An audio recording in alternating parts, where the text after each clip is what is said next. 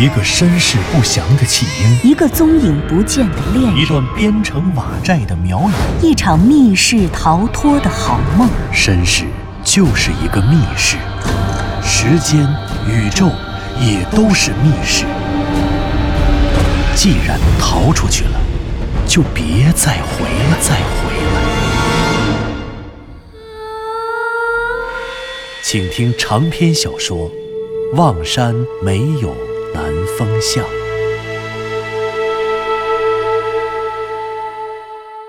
第五十八集。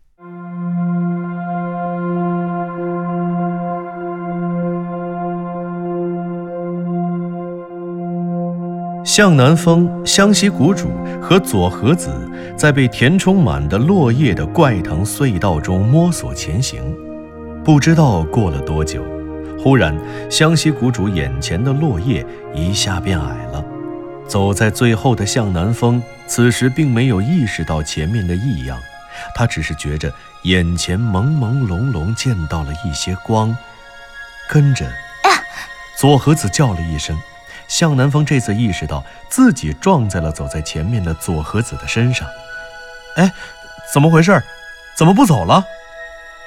向南风问着话，可是湘西谷主和左和子却都没有理他，这令向南风有些奇怪。怎么了？发生了什么事？他试着直起了腰，原来在不知不觉之间，这个由怪藤构成的隧道已经变高了。这一直腰。噗的一下，头就从落叶里冒了出来。嘿，向南风心里不由得舒服，这感觉就像是一个潜水憋气憋了很长时间的人猛地出水，重新回到有空气的世界一样兴奋。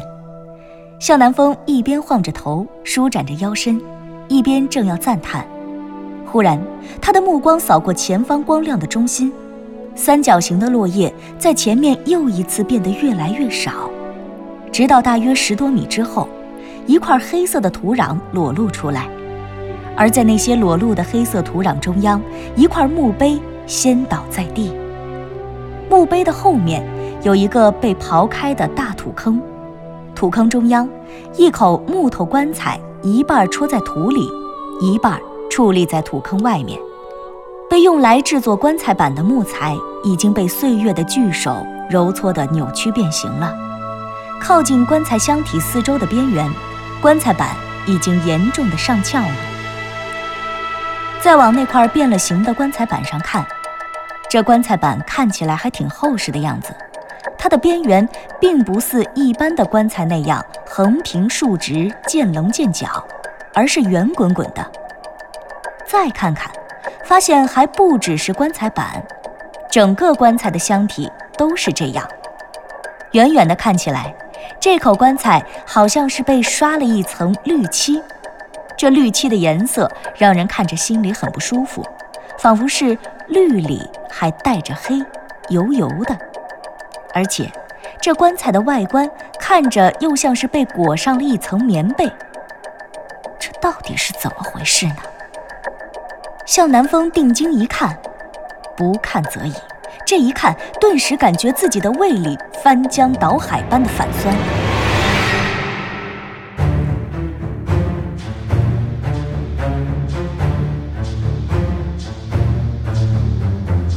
原来这棺材上的绿漆根本不是什么绿漆，而是一层青苔，又厚又稠。像是一层又一层黑绿色的泥浆一样挂满了棺材的表面，仿佛只要看上一眼，这又滑又凉又泛着腥臭味的苔藓就会贴满你全身每一寸暴露的肌肤，然后顺着你的鼻孔流进鼻腔、口腔，流进气管、支气管，然后胀满你每一个肺泡，顺着你的耳朵流进耳道，流进大脑。然后填充在你大脑的每一个沟回里，在沟回里生根发芽。左和子忽然转过了身，他一把抱住了向南风，弯着腰一通干呕。左和子，左和子，你没事吧？没事吧？向南风一只手扶着他的胳膊，一只手不住地轻拍着左和子的后背。没事儿，我没事儿，就是就是恶心。好了好了，咱不看，咱不看那边。向南风借着辅佐和子的机会，也赶快把自己的视线从那棺材上避开了。真是太恶心了，这什么东西啊？都是。向南风一边心里咒骂，一边使劲儿的瞪眼，然后闭眼，再瞪眼，再闭眼。真真是恶心，我也得调节调节。向南风苦笑着对左和子说：“他还想呢，这俩人怎么忽然走着走着就停了？”向南风还以为湘西谷主是撞到了墙，发现没路了才停下了脚步，万没想到，居然前面又冒出了一口棺材，挡住了去路，而且偏偏还这么恶心。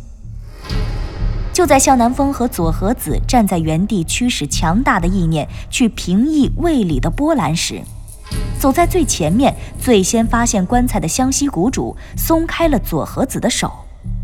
他三步并作两步的从落叶里冲了出去，直接就走到空地的中央，那口令人作呕的棺材旁边。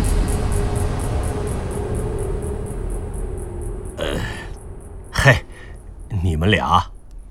向南风听见湘西谷主叫他们，不情愿的朝他那边看。干嘛呀，湘西谷主？没事儿，没事儿。向南风瞧见湘西谷主扭头看他们，一副痛苦不堪的表情，他脸上的五官都有点移位，紧紧的皱着眉头。到底怎么了？你说话呀！左和子，刚才翻墙的时候，你是不是说你戴了口罩出来？左和子没说话，他还弯着腰在喘着气愣神儿。向南风也想起了左和子确实这样说过。于是就说道：“对，我也记着呢。他是说过这话，怎么了？你们俩等会儿过来的时候啊，戴着点口罩。这棺材太臭了。”向南风一皱眉：“好家伙，挂上这么多苔藓，这能不臭吗？真难为湘西谷主，怎么完全不嫌恶心，居然就这样跑过去了。”好啊，知道了，湘西谷主，你自己呢？回来先戴上口罩，咱再过去吧。没事儿，没事儿，我习惯了，习惯了。就刚才那一下不适应。向南风一看，还真是这样。这家伙居然这么快已经开始围着棺材转圈了。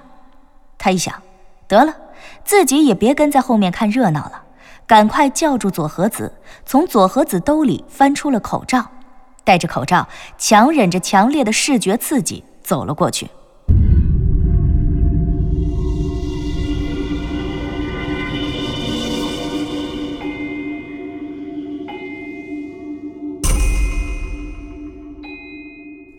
两个人走到棺材近前，还没离得太近，有四五米远的时候，棺材上挂着的令人作呕的苔藓就看得清清楚楚了。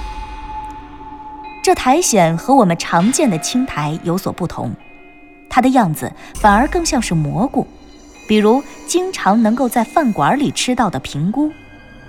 灰颜色的蘑菇，靠近根部逐渐变白。这种苔藓好像也是像平菇一样的构造和形状，一片一片的层层相叠，只是长起来比平菇平得多。而且细看会发现，苔藓的表面还分布着齿状的绒毛。就像猫科动物的舌头一样，仿佛长着倒刺儿。一旦你把手伸到它的表面触碰它，它就会粘黏在你的皮肤上、衣服上，然后怎么甩也甩不开的样子。这苔藓一大片一大片的生长着，越是靠近根部，颜色就越深，而且整体还会呈现出黑黑绿绿的斑纹，看上去就像毫无水头的翡翠。干巴巴的颜色。向南风还没有走得太近，就闻到了一股特别强烈的腐臭味儿。他皱着眉头，跟左和子对视了一下，两个人无可奈何地硬着头皮走了过去。这个时候，湘西谷主已经蹲在了棺材前面的石碑前，聚精会神地研究石碑上刻的字了。嘿，你们俩。快过来瞧瞧这石碑上的字。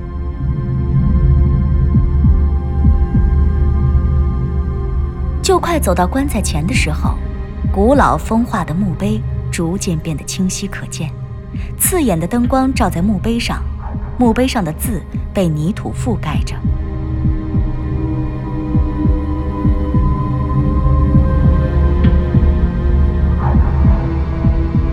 南风哥，这石碑上好多土啊，要不然我用湿巾擦擦吧？别别别，不用不用，我这有个硬毛的棕刷。等一下啊！向南风一边说，一边从双肩包的侧兜里抽出了一支棕刷。这是一支崭新的棕刷，它的刷毛坚韧，正适合清除墓碑上的土，同时又不至于破坏墓碑。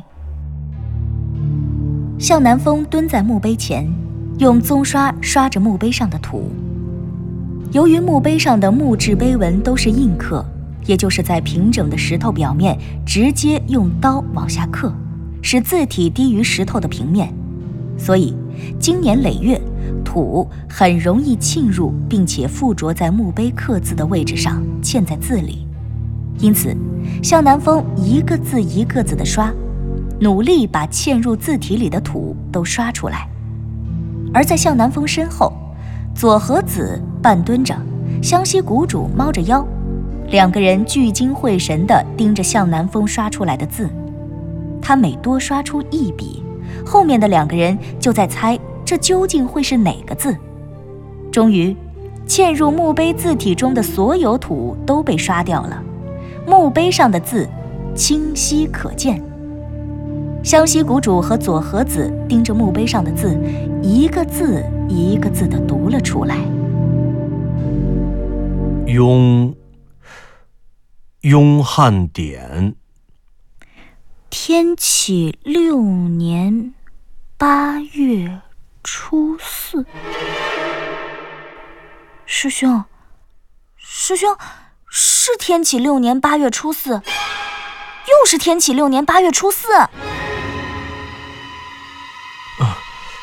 左和子，刚才那个雍二虎的墓碑上是不是写的日期也是天启六年八月初四？向南风生怕自己的记忆力不行，于是求证于因超忆症而拥有强大记忆力的左和子。嗯，就是天启六年八月初四，一天不差。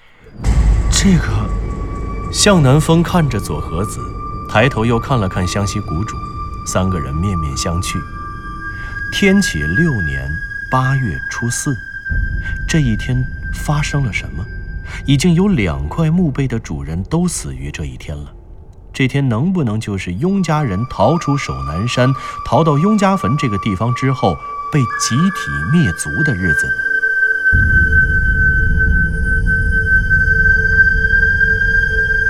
显然，现在的证据确实指向着这一点。其实，即便其中还有隐情，至少可以肯定的是。天启六年八月初四这一天，对于守南山，对于雍家村这个地方，肯定是个极其特殊、极其重要的日子。可是这一天究竟发生了什么呢？这个棺材里躺着的人，又会是谁呢？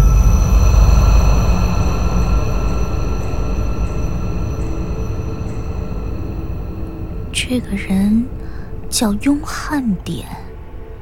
又是一个雍家族人。看起来，这雍家坟是雍家族人葬身之地的说法是没错的。嗯，你们记着瞧着墓碑有什么蹊跷，我看看这棺材啊。向南风说着站了起来，他围着棺材转了一圈，又从绑腿里抽出了锋利的丛林刀。这个雍汉典的棺材跟前面那个完全不同。这棺材被那种奇怪又令人作呕的苔藓包裹得严严实实的，唯独只有棺材底部的苔藓很薄，而且斑驳，一块有，一块没的。向南风低头看，在棺材下面的大土坑里，还有一些苔藓生长的痕迹。很显然，坑里的苔藓原本也生长在棺材上，它们本该附着在棺材的底板上。可是由于棺材被人从土里刨了出来，棺材底部的那些苔藓有些粘在了地上，没有随着棺材被立起来而继续附着在棺材的背板上。这也就是棺材背后那些斑驳苔藓的由来。向南风看着这些令人作呕的苔藓，似乎发现了一些门道。土坑的最下面，坑底低洼的地方似乎汪着水。向南风用手电一照，隐约能看到亮亮的水面的反射斑。而在土坑内，随处可见深深浅浅的水渍和泥巴，可见这雍汉典的坟茔选址远不如前面雍二虎的。这个地方不知道为什么太过于潮湿了，棺材里的尸骨在这样的环境下恐怕很难保存下来。向南风一边想，一边用手中的丛林刀轻轻地在棺材的侧面划那些苔藓。丛林刀锋利的刀片掠过柔软又光滑的苔藓表面。被割断的苔藓一片一片地掉在了地上，有些则直接掉进了坑里。向南风掏出手指，先把丛林刀擦干净，收了起来，然后他又把手指一张张地铺在手上，然后把垫着一摞手指的手放在了棺材侧面的苔藓上。靠近棺材的纸还没有接触到苔藓，就被苔藓吸了上去。很快。苔藓的潮湿浸透了第一层手指，跟着，一层一层的手指都被粘了上去。向南风见被苔藓粘住的手指已经差不多了，应该有足够的韧性了，于是用手一拽手指，哗啦的一声，一大片苔藓顺势掉了下来。啊，南风哥，你在干嘛呀？左和子见向南风围着那些苔藓转来转去。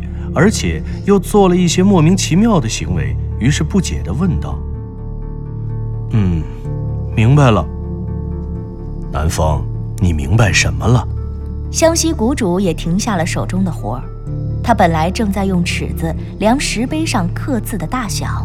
我想，我知道了，在我们之前刚刚从这里离开的那个神秘人的身份范围了。什么？南风，什么意思？南风哥。你是说提早于我们先行进入雍家坟，而且把这两口棺材挖出来的那个神秘人吗？对，就是那个神秘人。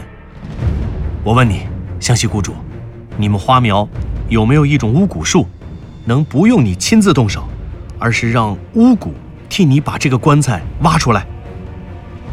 不用我动手，让巫蛊把棺材从土里挖出来？对。这个重害蛊啊，我可以用重害蛊控制一个人，然后让他替我挖。不行不行，必须是巫蛊直接动手，不能是你用巫蛊术驱使别人动手，这不算。那就没有了，巫蛊怎么可能直接把棺材挖出来呢？那我问你，黑苗有没有这样的巫术，可以不用动手，让棺材自己从土里出来？我不知道，应该没有吧？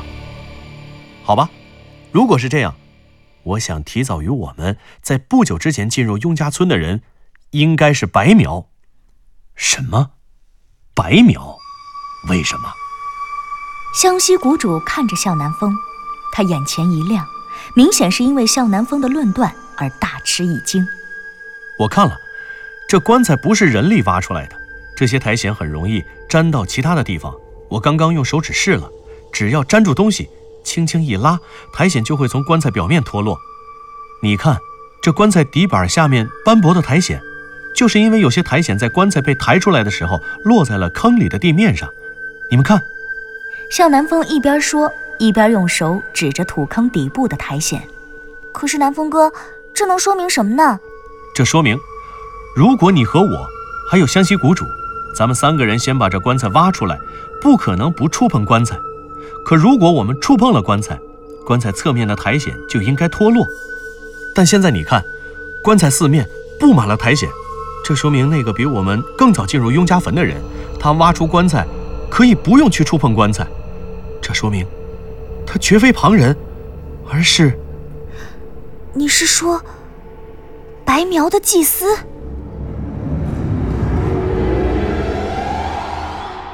您刚刚听到的是长篇小说《望山没有南方向》，作者刘迪川，演播杨静、田龙，配乐合成李晓东、杨琛，制作人李晓东，监制全胜。